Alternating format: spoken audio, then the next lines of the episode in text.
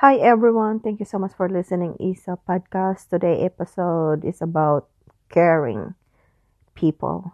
If you truly care about people, then you will going to make a huge difference and start showing it through action, not through marching. It's better to show through action. Like for example, go to door to door and knock people's houses and bring some food and blankets and sweaters and different kind of things that they need. That is how you're going to show people that you care not about marching.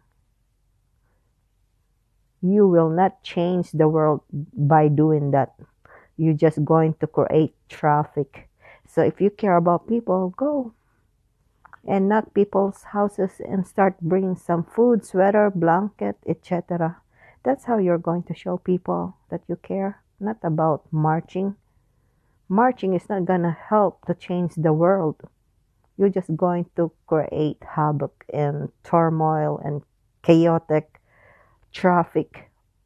So it doesn't make sense. So, anyway, that's all my input today's episode.